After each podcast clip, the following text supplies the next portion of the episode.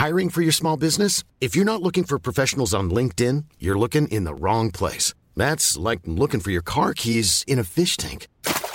LinkedIn helps you hire professionals you can't find anywhere else, even those who aren't actively searching for a new job but might be open to the perfect role. In a given month, over 70% of LinkedIn users don't even visit other leading job sites. So start looking in the right place. With LinkedIn, you can hire professionals like a professional. Post your free job on linkedin.com slash people today. Hello, I'm Tom Watson, and this is my podcast, Persons of Interest.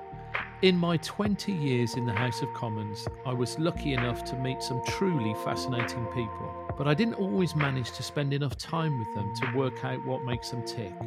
So now I'm going to correct that by inviting them and you to join me for a longer chat.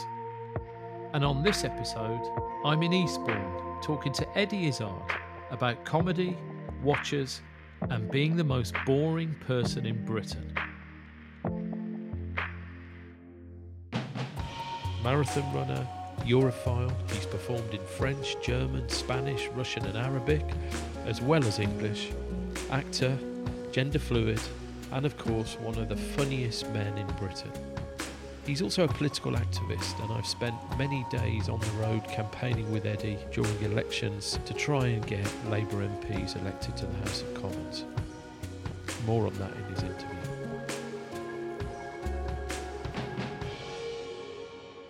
Eddie, great to see you again. Good to see you. I should say why I'm in Eastbourne as well. Please do. I'm doing charity shows here. That's what I'm doing. Which the charity show? Well, it, it's kind of beautiful. I do Dickens. I'm bizarrely 150 years to the day younger than Dickens. I'm dyslexic. I'm a, I'm a high functioning dyslexic, severely atypically dyslexic. I've been measured at this. So uh, my spelling was all over the place, and but they didn't work it out until a lot later. I never read a book, a great work of literature ever in my life. Maybe a lot of people are like that.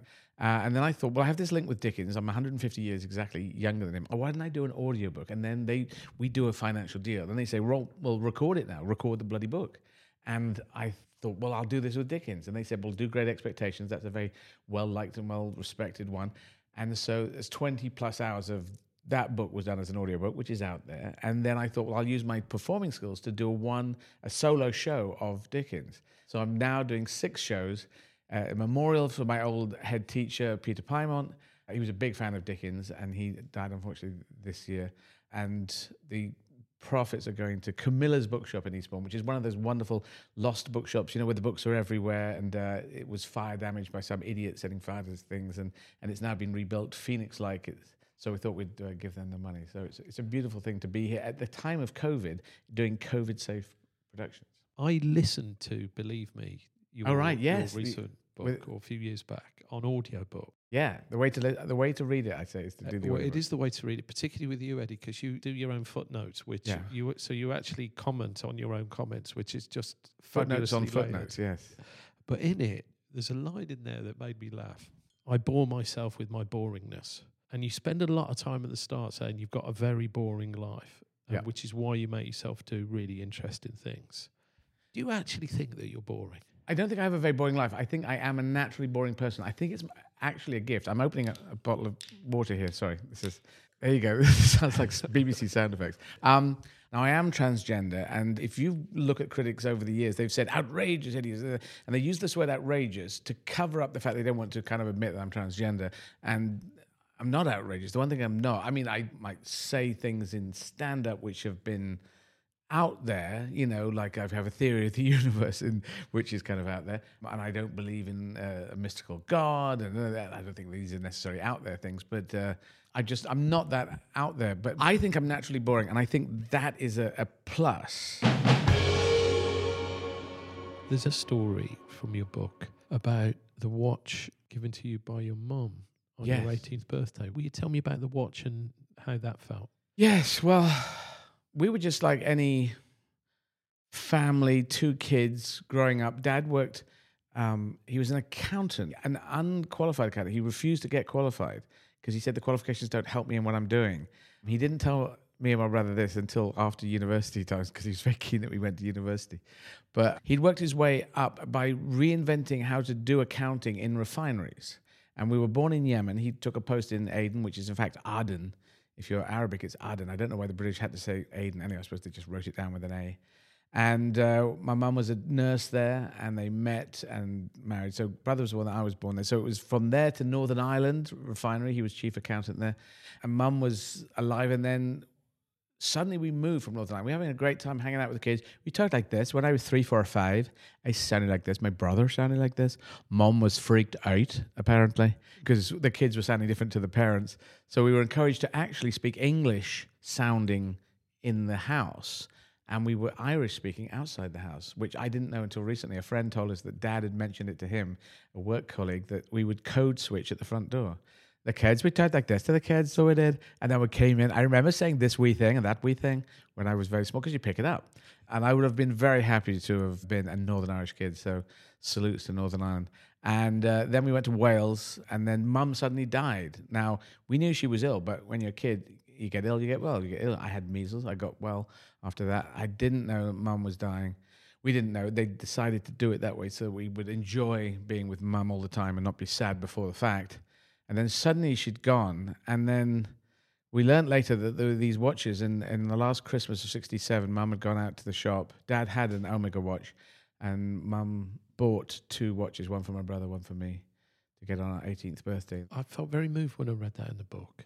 Did your dad give it to you? Did you know it was coming? yes, did, we knew it was coming. Yeah, we saw, we'd seen them, but we got them on 18th. And then I was scared to wear it without losing it. And at the moment, I'm wearing a sports watch because I've been doing run training this morning. Because then you can't wear the Omega and do the run training because it's a classic. It, it winds itself up by the movement of your, Yeah. your hand. So I wear it for special occasions now. I was going to say you can't wear that out. There's a solemnity to receiving it that means you need to keep it safe. And Well, I need to keep it safe, but I also need to wear it. I think so. Yeah. I just need to wear it for I think business days, work days. You know, politics is coming. I want to get elected as an MP, then I can wear that more. But then I will still be going running, and my run watch, my Garmin watch, does tell me, you know, the heart rate and all that kind of stuff. the running.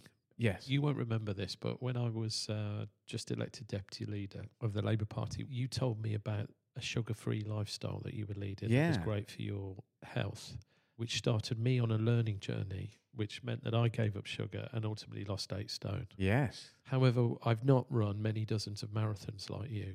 Tell me about the marathon running. Well, the marathon running. When I was a kid, I was a very runabout kid. Not all kids are that, but I was, and I liked that, and I live for football. It's interesting as a as a trans person, I feel like I'm a male tomboy, or I am a, just a to- tomboy because I now feel like I'm a trans woman now, and I'm sort of basing that. But I have girl mode and boy mode. I consider myself um, gender fluid. But um, so anyway, as any woman could be very runabout when she's a young girl, and I was a very runabout boy. I love football. And then I got into my teenage years, went to a school, this, the second school, Eastbourne College. They didn't play football. They played rugby and then hockey, field hockey, which has its place, hockey lovers, but it can't take the place of football, which is the beautiful game. The game, didn't we invent football?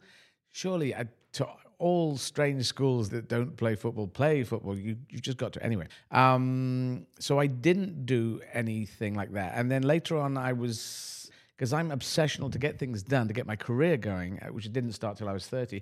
I used to push, push, push, push, push.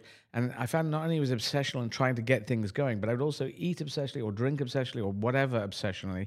And I had no break on things. And I had very sweet tooth as well. So then I realized I, there was a photograph of me on holiday, and I thought, I'm looking very large here. I need to do something about that. Then I started to try and do gyms and things, and I didn't get on terribly well with that. And then I thought, well, if I make it an adventure, I mean, Sport Relief was saying, are there any people who are non-sporty like to come and do things? And I thought I should go with the Sport Relief, and that, why don't I do something massive? And I'll run around the country, and then I can lose weight. The big idea was I was going to lose weight, which I didn't actually do on the UK 43 marathons because I was eating carbohydrate like crazy. The idea was high carbs, low fat at that time. And then when I ran in South Africa in 2016, which is 27 marathons, 27 days, salute to Nelson Mandela, who spent 27 years in prison. And I never thought I'd done enough to salute him. So that was that salute. And I did high fat, low carb, and I looked much better at the end. I thought, okay, so it is, you can eat fat now. You can eat the skin on chicken, you can have butter, but it's the carbs you watch out, that sugary carb thing. And I'm, I know the more I eat sugar, the more I want sugar. The less I eat it, the less I want it. It's very cumulative. It's cumulative both ways. And I haven't had much sugar now for some time. And so I'm just not bothered. I've even had Earl Grey tea. Last couple of days, I've had Earl Grey tea with no milk, which I thought before was eh, pear. But now I can do it because my palate is getting normalized. And I think if you put sugar, anyone listening to this, if you and Tom, you must have gone this the same. The less, would you agree with the less that sugar you eat, the less you kind of Oh yeah, I can't. I feel like I've got a richness of a palate back. So Mm. dark chocolate is explosive in my mouth. Yeah. Whereas before it was a dead taste. And no one tells you this when you're a kid. And some people, some annoying people, usually quite thin people, they say, "Yes, I had a bar of chocolate." Yes. Oh, I don't even. I don't really like sweets. damn, damn. Because I could, I could go into a sweet shop and literally work my way through all those old jars. You know the old sweet shops. I could go through jar after jar, like the sherbet dabs and the what are those ones that um, multicolored ones, gobstoppers. Anyway, I didn't have a very good break system at all. So if I'm going to be obsessional, I'm trying to be obsessional with fizzy water. Okay, drink fizzy water. Drink tea with oat. We now have oat milk, coconut milk, all these other weird milk. Do you run every day? I try and run every day. I do HIIT training, which people should look up high intensity in, interval training, which is sprint, recover, sprint, recover, sprint, recover, sprint, recover. You do that about 10 times before breakfast. Do it fasted, as they call. Yeah. You can have a cup of coffee or something, but don't have anything. Then you do a, some sprint training. And then you eat breakfast, and it gets the metabolism going. So that's what I do generally. I've got to do a half marathon this weekend, and then next weekend I'll do a full marathon. And the next weekend I'll do a half marathon. That's what I'm on now, one a week. The most I've run is ten kilometers, Yeah. but I'm ready to go to the next level. Mm. And before you did 10k, you didn't believe you could probably do 10k. Yeah. I didn't believe I could do a K. Yeah. I could. I Yeah. couldn't. When I first started, I couldn't run between one lamppost and the next. So the gains are great, but going to a marathon from 10k seems like Well, don't go. Go to 21k, which is a half marathon. you just went out and ran dozens of. Yeah, but I am ridiculous. You see, my gift. I think if you do really hard things, positive things, you get given this extra gift. And when I came out as transgender, which is 35 years ago, um, I didn't know this, but I was given the gift of analysis because I had to self-analyze. What am I? If you think about, if anyone was alive back in '85 or an adult, you know, thinking about things, it was toxic. Being transgender was toxic in '85. Five years later, still toxic. 1990, 95, toxic. 2000, 2005, 2010, 2014. There was a tipping point which people might have sensed this happened, didn't may not have known when it was. It was 2014. Three things happened in America. Uh, there was a series called Transparent about transgender, which won Golden Globes. There was Caitlyn Jenner coming out front cover of Vanity Fair, and um, Laverne Cox is a black uh, trans woman activist, and she was on Orange Is the New Black. She got, uh, I think, Time Person of the Year or whatever space, but she got the front cover. And so suddenly, 2014, a whole bunch of things happened, or a few things happened, and it sort of shifted, I feel. But anyway, when I came out in 85, I self analyzed, tried to analyze why I felt the way I felt. And in the end, I decided that guilt and shame were not my responsibility because this is built in, but I haven't got the, all the answers. So I'm just going to come out and I'll fight whatever fight I have to fight. In the streets, verbal abuse, I've had a lot of that. It's got a lot better, and if you get better known, of course, people are easier with you. And running the marathons was also good because if you're going to be transgender and, and then you're running marathons, that's people go, oh well, surely I thought, oh okay. But I got this gift of analysis, so the analysis thing was what I could use on things like take food apart. What what am I doing with food? That's all wrong. So analyze what's going on there and start reading up about it. How to be a stand-up comedy. I couldn't be a stand-up comic. I was a street performer before that, and I, I couldn't do street performing either. So I've analyzed that, and then dramatic acting. I had to analyze what I was doing wrong. I always start very bad, and I think all I've learned to do is what probably a lot of us can do. And World War II is a good example. Most people get, went into World War II. If you take it from the democratic countries that went in, um, we weren't brainwashed, but people said, I want to learn how to do this, to be a, a secret agent, to be a commando. You know, this is women and men, w- women on, on ack-ack guns and stuff. A lot of stuff was done that, that they didn't think they were going to ever do. And they said, this is necessary to train it. The emergency situation will encourage people to say, I, I will go and learn this because it's an emergency. I felt it was an emergency to come out in 1985. I thought I should do this. a otherwise, I- personal emergency. Yes, a personal emergency. I, I that it's in there. It's either a lie that I'm going to lie throughout my life, and you know how much lying goes on in this world. And I thought, well, let's tell the truth about this. Let's say this is it. This is happening. And I was trying to get my career going, and I thought this could have actually just wiped up my career. I actually came out twice in a way because I came out to my family and friends, well, to my friends, not my dad. And then six years later, I came out to my dad, and then I told the press about this because I was doing stand up. But the analysis was the gift that I was given to it, which I've used on other things now. And do you feel vindicated for the stance you took, or do you feel a great sense of responsibility now that trans rights is being discussed almost on a daily basis? Um, I think vindicated quite strong uh, uh, response. I I don't know if I think it, resp- what's the word responsibility doesn't quite feel the word because I don't feel it's like what I'm trying to do. What I realized when I came out was I'm just not going to march up and down the streets. Yeah. I was not going to be really the activist, the active activist. What I was going to do was I was going to do my thing, which was stand up comedy, and I was going to talk about it and express myself and use it indirectly. And I could talk about it on TV shows or whatever, on, you know, interview shows. But that was it. I'm just going to carry on because I thought what needs to happen with trans is that we needed the word wasn't there. I was a tr- and you know, people say, "Sure, you were transvestite." Well, transvestite, transgender, it's the same thing. Transgender is the overarching name, and I worked that out before when I was young. But I we needed to be part of society. We were outside society in '85. We were just strange, weird, negative, toxic. Some very negative words. You could come up with other words. But I thought we needed to be part of society. And my boringness, I think, is the thing that knits me into society because hopefully when I talk here or if you see me on a chat show or just people meet me in the streets or here in the hotel or outside running along, people go, oh, no, oh, yeah, what, uh, nice weather, isn't it? Yes. And you just chat away and they go, well, they, they seem all right. And I am just, I'm just like my father, really. My father used to chat to everyone and I'm happy to chat to everyone. And I think that maybe it's not boringness is not the right word, but it's it's kind of ordinariness. There's a distinct ordinariness in me, Ordinariness, but I'm trying to do things which are extraordinary to impress myself above all, so that I go, wow, how? Because when I run a training marathon, I find it tough, and I think, how do I do this day after day? When I do these, because the last time I went in February, I did 29 marathons, and I thought. You know, the first 10 are always hellish. And then after that, you just, your brain gets, okay, okay, we do this, we do this, we can do this. You said that the body gets used to it, which is what I'm banking on when I finally get there. And it's the mind gets used to it as well because the body gets more used to it. And then the mind, because now I know if I don't do something for a while, if I can't train for a while, then I go back out and I can pick up that level of training quite quickly. Yeah. Why did it take you six years longer to tell your dad, by the way? Because mama died years before, I was, I was advised it may break him. It may break your dad. Yeah. And I thought, what?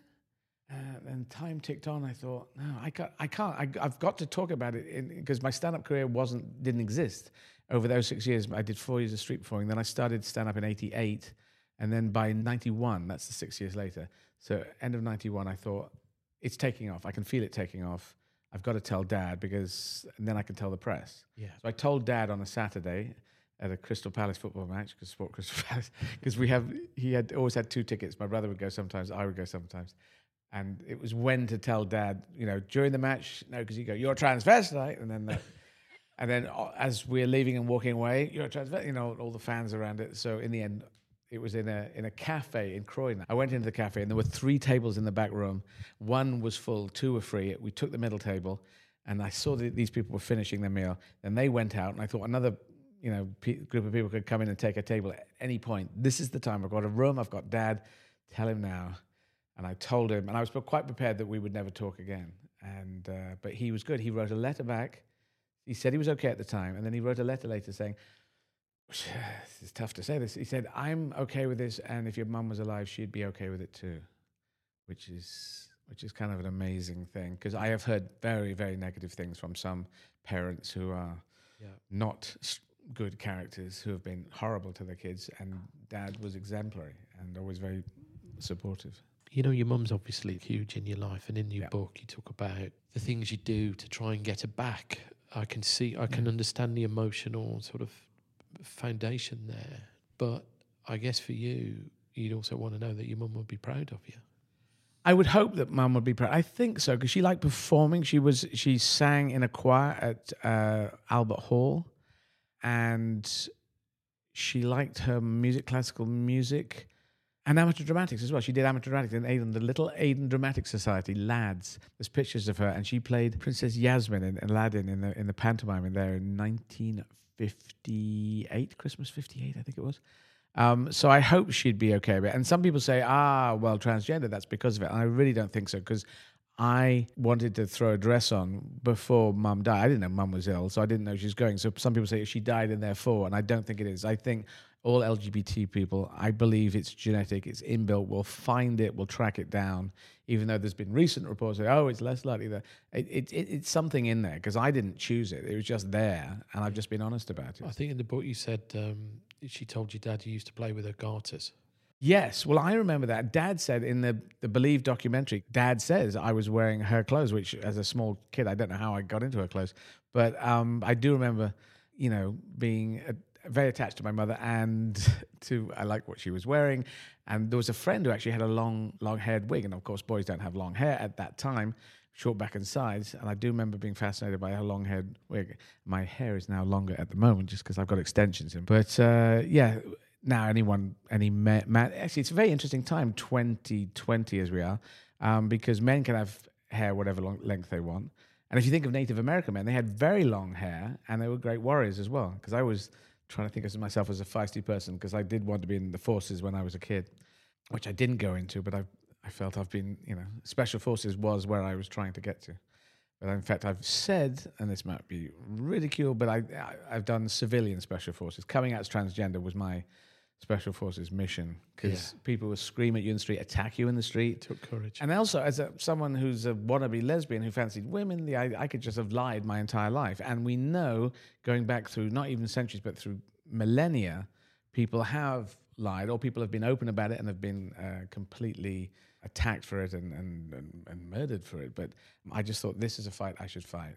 Yeah. I'm the right person to fight this fight because I'm, I'm very têtu, the French say. Uh, just you know, I'm strong-minded and I'm just going to push, push, push because it, it's definitely positive to talk about it, be own, honest about it. It's definitely better than than hiding and sticking your head in the ground. None of the things you've talked to me about your ordinary life are ordinary, nor is it boring.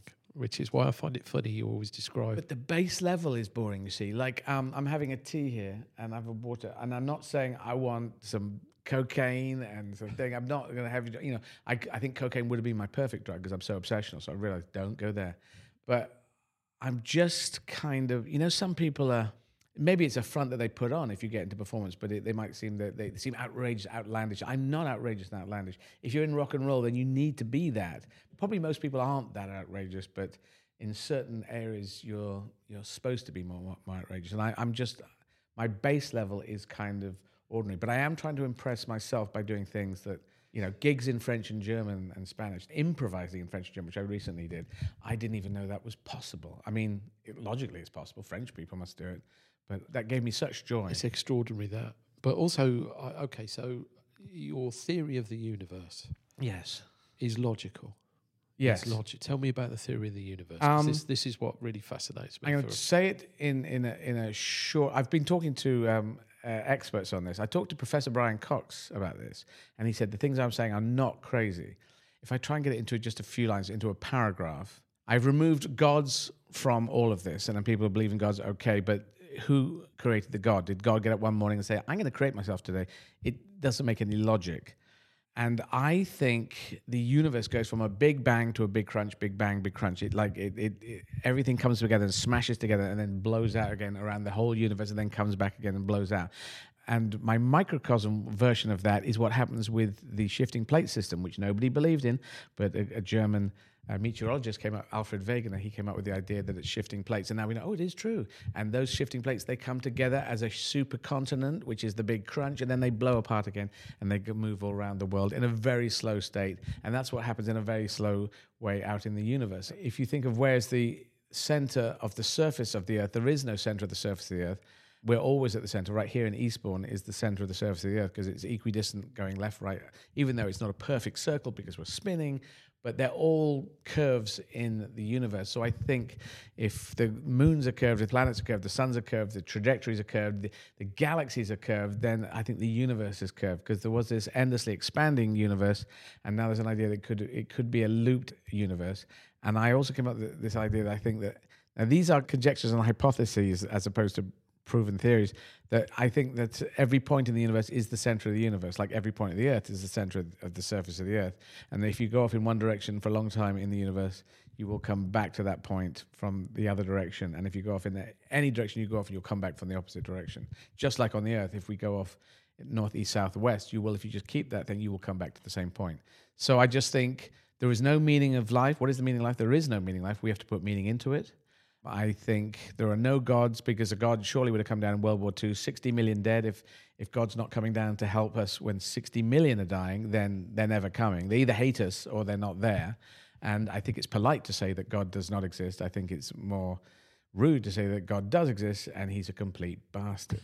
so I think we have to put it in. This is why, you know, we did the 1930s politics and now we seem to have gone all the way around to trying 1930s politics again. I'm trying to drag everyone towards the 2030s, encourage everyone to move towards the 2030s, while some uh, politicians are saying, no, let's go back to the 1930s where lying can be a tool of politics. And I just think that's that's wrong. We can't go back to those days of the 1930s. I've been trying to avoid politics questions, but I'm going on to them now. There's a contrasting thing with your theory of the universe, you see.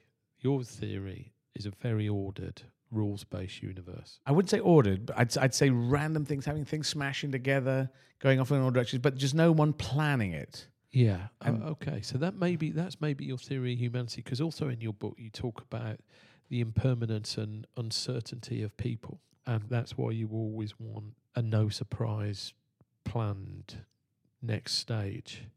And clearly, you're at a point in life now where you know we've come out of Brexit.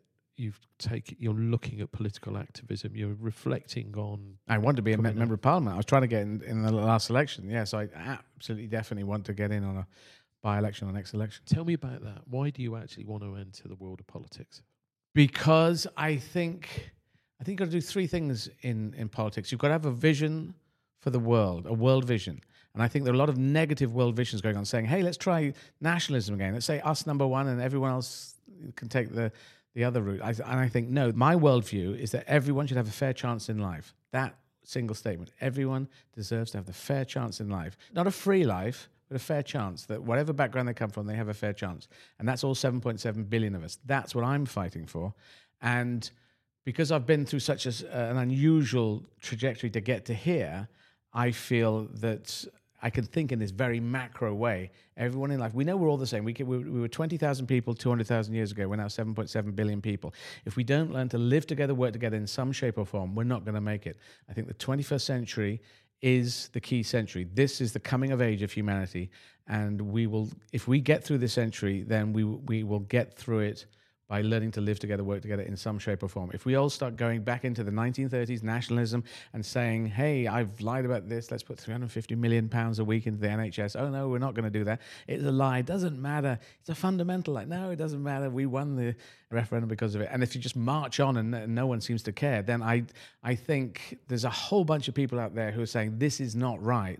We need to be heading towards a more positive future. Um, so I will fight for that. I've got a lot of energy. I feel I can communicate. You've got to be able to analyze systems. You've got to be able to communicate. And you've got to have a world vision. And my world vision is positive. It's it's for everyone. I feel I can communicate because I've been communicating through comedy and drama and politics for act, being an activist for over ten years. And I feel I can put Uh, ideas forward. You need to put them forward in a grabbable way for people. But there's also analysis. You need to analyze systems and be able to say, okay, this system is good. Let's keep it going. This system is half good. Let's dump that old bit and adjust that. And then this system is no good at all. We need a completely new system. You need to be able to do that. And we're heading towards automation, where time people are going to be losing jobs. Quite apart from COVID, the, the unemployment that's coming up here, there's going to be even more unemployment through through automation. If we're not heading forwards to a more positive future, I just don't think we're going to make it as human beings. There have been five great mass extinctions on the planet, not due to us. We could make the next one, and it's not guaranteed. If you believe in a God, you think it's all going to go on fine forever. I don't believe in anyone looking after us because World War II is my proof. He, she, it would have come down and said, What's this guy with the mustache doing? Flick him off the board. Let's get rid of him. Why couldn't he get a COVID? Why couldn't he die of mustard gas attack when he was attacked in World War One? A God would have worked that out. I think Hitler had actually two younger siblings who died in childbirth, and, and surely they should have lived and Hitler should have died it's anyway. So I don't think anyone's coming to help us. It's up to us, and it's up to the goodwill of us. I think there's more goodwill than ill will in the world, and I want to bring my analysis, my energy, my positive feeling towards people. And I think most people are good. I just don't like the right wing because they come with hatred. They do hatred first. They bring it first, and then you tend to hate them back. But I, I'm a live and let live person. But I want to make this world. I want to make the 21st century the first century rather than the last century for humanity. See, I was, I was smiling all the way through that, ma- mainly because obviously now that I'm an ex-politician, and there's nothing more ex than an ex-politician, I, I've had a lot of people ask advice about standing for political office or doing that, and I, and I've always, I've basically said don't do it. Yeah. But with you, Eddie, in your book, you wrote about stamina, patience, and determination getting you through in your creative career. And you use that phrase, it's a very clever phrase. You say you always take the path of most resistance in order to get somewhere. Yeah, that, that is weird. I didn't want to. When I was young, I wanted to take the path of least resistance. I wanted to take off career at 16. It happens to, to a number of people. But I think the fact that I dropped out of uni at 19 and I made it, I started making it at 30, those 11 years. Or if you go further back at school here, I saw a play when I was seven. I thought I want to do that, and I couldn't get into school plays even. So even I was either starting at seven or starting at 19. And the the huge the wilderness years, as I call them, and that Churchill had his later, but I had mine straight off the bat, and they were actually that that taught me stamina to keep going, keep positive, and try and keep your head happy while you're going through this difficult period. And I'm sure if, when slash if I get elected as a uh, as an MP, there you know I have to take it easy. You don't don't run at things because I did try running at things much earlier. But if you go slowly towards, I think this is for any good advice for anyone. Just feel your way in, and uh, and then see see how things go. But I want to bring, I want to go into that. And I'm not playing around it. Some people might think it's just a thing I'm saying, but I'm very serious about this. No, I know you're serious. I've seen you camp. Well, I have campaigned with you. I've been in a car with you in a general election where we're going from constituency to constituency. The other thing, though, that interests me about you is you're a values led politician. You wear ideology lightly, although obviously some kind of notion of a fair economy underpins what you do. Yeah. And the fact that you stood out against hate and prejudice for who you are, and you met that with what I would say is generosity, kindness, and love. I would actually say they're profoundly Christian values and come from a Christian God that you don't believe exists. Oh, yes, I, I can work with religious leaders. I'd say my values are actually Christian values, Islamic values, Jewish values, um, Hindu, anyone, because the golden rule in all the major religions is treat other people as you like to be treated yourself. If we did that tomorrow, the world would work instantly. And that's what I believe in. I just don't believe in the mystical guy upstairs working it all out. I just don't think he's there Yeah. he slash she or the flying sandwich they may be. I just think it's us because if you think about it, Yeshua, who the Greeks called Jesus, he was a modernizer who said, "Okay, Jewish faith, great, but we seem to have lost our way here. Let's get back to the birds and the bees. They get on right. You know, if you're plowing the field, he was trying to simplify the message there, and then that got turned by Saul slash Paul into a different faith. But that's where so he was a modernizer of that message. If you think about Muhammad, he was modernizing. He talked to the Jewish and the Christian elders and said, "This has lost its way. Let's do a more modern version of that." And then the people who come after them say, "Ah, what they were really saying was this." And if you don't agree with what my interpretation, I'm going to kill you. You know, Spanish Inquisition or um, if there are any jihads going on there. You know, that that I think Muhammad said, "Don't." Draw a picture of me because he didn't want to become the son of God. He said, I am a prophet. And he saw that Yeshua slash Jesus had become this son of God, which he wasn't set up as. He never said he was that. It was the people afterwards said, ah, he's coming straight down. So I think that's what Muhammad did cleverly. Very intelligent guy, Muhammad. And he set that up. And then people said, okay, if you draw a picture of him, we're going to murder you. And that's not what he said. So it's, you know, I would like to be able to work with all religious leaders who ever think treat other people as you'd like to be treated yourself. But I just will disagree on if there is a, a mystical being upstairs who used to live in the clouds, if you remember, until we learned to fly. And then we noticed that he wasn't in the clouds, but no one ever mentioned that ever again because he was definitely in the clouds. He was. And no one's ever just talked about that. There should have been, whoa, we got that wrong. Hey, it's Ryan Reynolds, and I'm here with Keith, co star of my upcoming film, If, only in theaters, May 17th. Do you want to tell people the big news? All right, I'll do it. Sign up now and you'll get unlimited for $15 a month in six months of Paramount Plus Essential Plan on us. Mintmobile.com slash switch. Upfront payment of $45 equivalent to $15 per month. Unlimited over 40 gigabytes per month. Face lower speeds. Videos at 480p. Active Mint customers by 531.24 get six months of Paramount Plus Essential Plan. Auto renews after six months. Offer ends May 31st, 2024. Separate Paramount Plus registration required. Terms and conditions apply if rated PG. Hiring for your small business? If you're not looking for professionals on LinkedIn, you're looking in the wrong place. That's like looking for your car keys in a fish tank.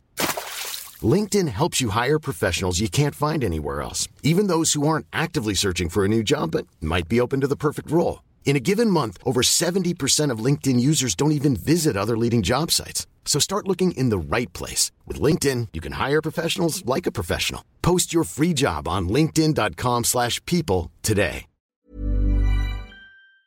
Okay, so look, you want to leave career of stand up, writing, and serious acting to go into politics. Yeah. I don't need your advice.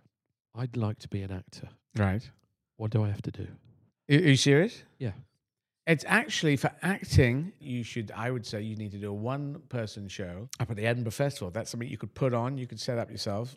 I'm not saying that doing a one person show will get you uh, acting gigs, but it's probably the easiest way to get yourself one experience because what you need is hours on stage, hours in front of the camera. And that's very difficult to do. How do you persuade anyone to do that? I mean, a lot of us have spent, you know, years, and sometimes years. decades trying to just get your foot in the door. So it's a tricky thing if you want to do that. You talk about this idea of an emotional corridor, particularly Yes. on stage, where you've got a range you can go Yes. through in character. Now that I haven't heard of people talk that may exist out there in a, in a dramatic world. That's more for the emotional corridor is more for uh, theatrical work. But I did find that if you're doing the same performance again and again and again and again, people get locked into a musicality, a tone that they will do every time they say that line. Well, I'm not going to go there. Well, I'm not going to go there. Well, I'm not. They just say it that way rather than I'm not going to go there. Or you, you could do emphasis on different places or whatever. Or you can just be in the. It's not that it's it's all about how you say the line, but where you are mentally as you say the line. And I found that you could actually come to a scene tighter, looser, more angry, less angry. You could put emotions into it, which would affect the way that you said the lines each day. And I was doing this in a certain production, and I found that it could, it would. Some of the other actors might have found it. Well, you're saying that differently to how you said it yesterday, but I wanted to keep it alive. So, and I found this in stand-up that I, I do this thing of molten material where I keep it. It's never quite set, so that each time you do it, it can live. Otherwise, it becomes like a prayer and concrete. If you think of any religious prayer, there is no joy in those prayers. And if someone who is religious, and I encourage people of the of probably the Protestant, even the Catholic of the Christian faith, which is one I had given to me at school, even though we had no religion at home. When they say the, Lord's Prayer, Our Father art in heaven, if people, uh, you know, the, the, the vicar, the pastor, the whatever, the bishop said, say the Lord's Prayer, but please say it in your own words. I mean, probably it would just you get nothing coming out. But if you instead of saying "Our Father who art in heaven," you say, uh, "Oh, mystical holy person who who is who lives up in the heavens, uh, give us please can I have some food today? That would be great, and I will be thankful for it." And if you put it into your own words, then you'd it'd start to mean something. Greater But- meaning, yeah. yeah, but if it's if it's a, a prayer, it becomes concrete, and that can happen with a repetitious play or a stand-up set, which is said over and over again. In um, film, it's different because quite often they don't rehearse. So that if you do three, four takes, ten takes, Kubrick used to do fifty to hundred takes, you will get one that's that's beautifully different, and just feels whoa, they're just so there. And and that's the thing about what I love film is it's it's like playing when you were a kid. You used to play in the street, uh, you know, cops and robbers, cowboys and Indians, uh, and now they just put a camera on you. And in Six Minutes to Midnight, which is set in Bexhill, we filmed it in Wales. Um, the Welsh Film Unit wonderfully gave us deals on money, and we did a lot of casting. We did a lot of locations, stunt casting of Wales for Sussex. But I said, can we have one day of shooting in the Bexhill Eastbourne area? And we did. So down from where I used to go to school, Bede School here, on the beach. There's a, a scene on the beach there, and I'm on the beach where I used to play as a kid, and up on a place called Pinnacle Point, where and you'll see it flashes by in the scene. It's about I don't know a minute and a half of the film, but I got to to actually really play a serious, you know, a, a role that was happening and being filmed, but do it right next to where I was a kid and playing around. I did that for years you. ago. It was beautiful. It was. I, I said it was maybe one of the most wonderful days of my life. Which, which somebody looked at me askance and said, "Really?" But it was. It was like it was like being a kid at seven, thinking I want to act because I'd seen a kid do this play, and I think I wanted to act because Mum had died recently, and the audience were giving such affection. I, I felt that was an affection swap from my mother's love to the the love of the audience, which is not an unconditional. love. It is a conditional love from an audience. If you do bad, they won't give it to you, but if you do good, um, and the mothers might be more lenient on that. But that was the age of seven. So it was about, I don't know, 45 years later, I was on the beach right down from where I used to go, you know, sometimes in the water there because it's a bit craggy down there, sometimes looking for shells in rock pools. And I was just lying on the beach in a dinner jacket. And then the police came looking for me, and I go running from the police across the old pools, the limpet pools. Eddie, I could talk to you all day. Thank you very much. You're a good man. And you're going to make a difference in the world. Good man slash woman. Sorry, I shouldn't. uh, th- No, no, it's very my tricky. fault for not saying it. What No. do I say? How, No, do, how do don't. you like to be referred to? You're a good Eddie. Good Eddie. I know you have girl days and boys days, but I'd never. Well, I had girl in. and boy mode, which some people may disagree with, but because I am gender fluid. But you know, I- I'll, I'll say this in finishing: that if you analyze what is masculine, what is feminine, you, there's n- almost nothing in there. You could say, okay, men could be great athletes. Well, women could be great athletes too. Oh yeah, they could be fantastic athletes. Okay, and men could be strong character. Women could be strong characters. Uh, Women are fantastic. Oh yeah, that's true. Very determined. Oh, they're women too. Um, astronauts. Those women too. Uh, sports people. There's nothing. There's nothing in there except the ability to build muscle mass is easier if you have more testosterone in your body. True. Apart from that, nurturing, caring, men, women can do that. Um, you know, physically you can't have a child, but you can bring that child up as a single male parent. My dad was a dad mother was. slash father to, to us. So I'm in that place. I, I, my, my character doesn't really change. Um, but I now sort of go as Ms. Eddie Izzard. That's where I've sort Is of. that recently or is yeah, that, that's recently. yeah? Uh, I just thought I, it looked quite nice because it's I've got it on my credit card. So you know, and obviously there's a lot of people and there's there's, there's pressures and things and whatever. But I'm just gonna keep trying to be positive and be gender fluid. And I was based in boy mode up to say my turning turning 50, and so I'm now going to be based in girl mode from now on. But I can still go into films and be boy mode. And And do you sort of wake up and feel in boy mode? Is no, it, no, it's so, just I feel just me. So it's a sort of conscious decision to you- you're not. Well, I'm I'm consciously just deciding to be based in girl mode now. So every day I get up and I just sort my makeup out and throw on a dress and off I go. But when I do the press for six minutes to midnight, I will go back to boy mode. Otherwise, they'll go. So what? Hang on. And yeah, you end up with a series of complicated questions where you can't explain the film. but yeah, they, I did. They did ask me, and I said, well, I prefer to be she and her if I am in, in girl. You know, I prefer to be she and her. But if people can't do that, okay. If they, ju- they can go, I respond to mate, oi mate, or Eddie. Yeah, I'm very sorry for being. Uh, I, No, mean, no, no. I should I should have been more sensitive. No, to, but uh, I just, language. you know. I just say slash. yeah, Good man slash woman. You know, and w- if the cognitive revolution was 70,000 years ago, I'll leave you with this. Uh, that's the point where they worked out uh, brain power is the most important thing. So women should have been on equal pay with men from 70,000 years ago. That's when it should have happened. yeah. Not struggling to now, but Yeah. 70,000 years ago. Because, oh, I've got a big muscles. Yeah, well, it doesn't matter. That's, that's got nothing to do with it. It's uh, are you intelligent? Are you wise? Can you help? You've got uh, fortitude, courage, determination. All these are, are human attributes. And tigers never give a monkeys about whether we're male or female, do they? If, if a tiger decides to attack you and have lovely lunch with you, they, they never go, I'm, I'm going to eat this. I think it's a man, a woman. I'm not sure. I haven't checked. If it's male, female, got, got long hair, but it could be, you know, they don't. They don't care. And we don't care all the time. I'm being attacked by a male or could be a female tiger. I, I'm not sure which sex the tiger it's attacking me. It's male.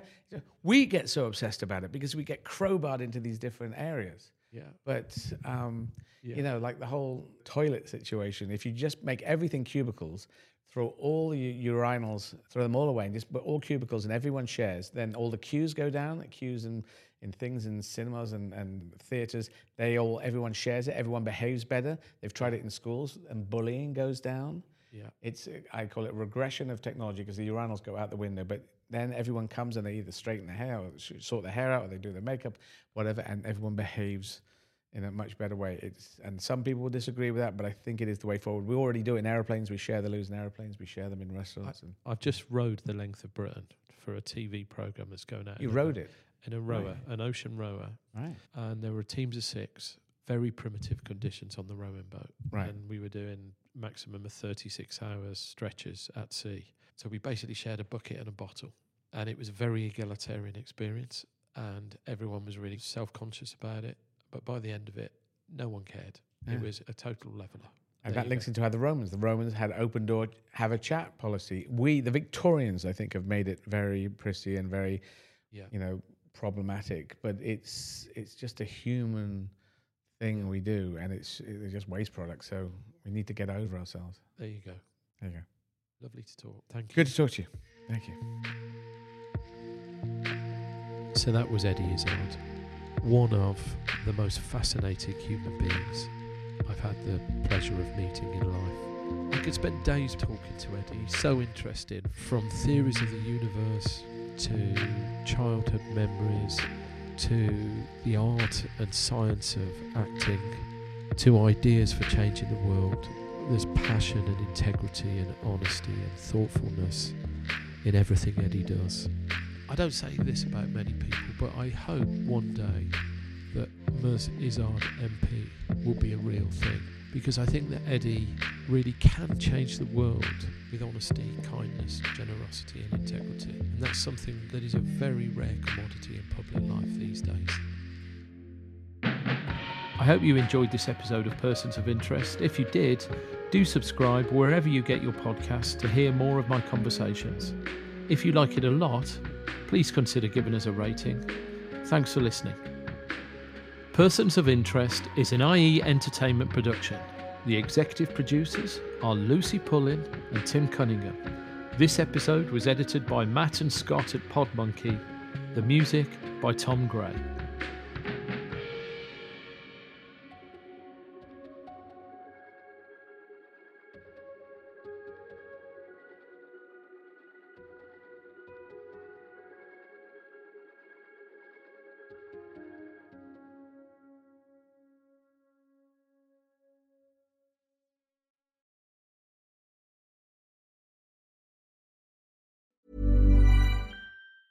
Hi, I'm Daniel, founder of Pretty Litter. Did you know cats tend to hide symptoms of sickness and pain? I learned this the hard way after losing my cat, Gingy. So I created Pretty Litter, a health monitoring litter that helps detect early signs of illness by changing colors, saving you money and potentially your cat's life. Pretty Litter is veterinarian developed, and it's the easiest way to keep tabs on your fur baby's health right at home. Go to prettylitter.com and use code ACAST for 20% off your first order and a free cat toy. Terms and conditions apply. See site for details.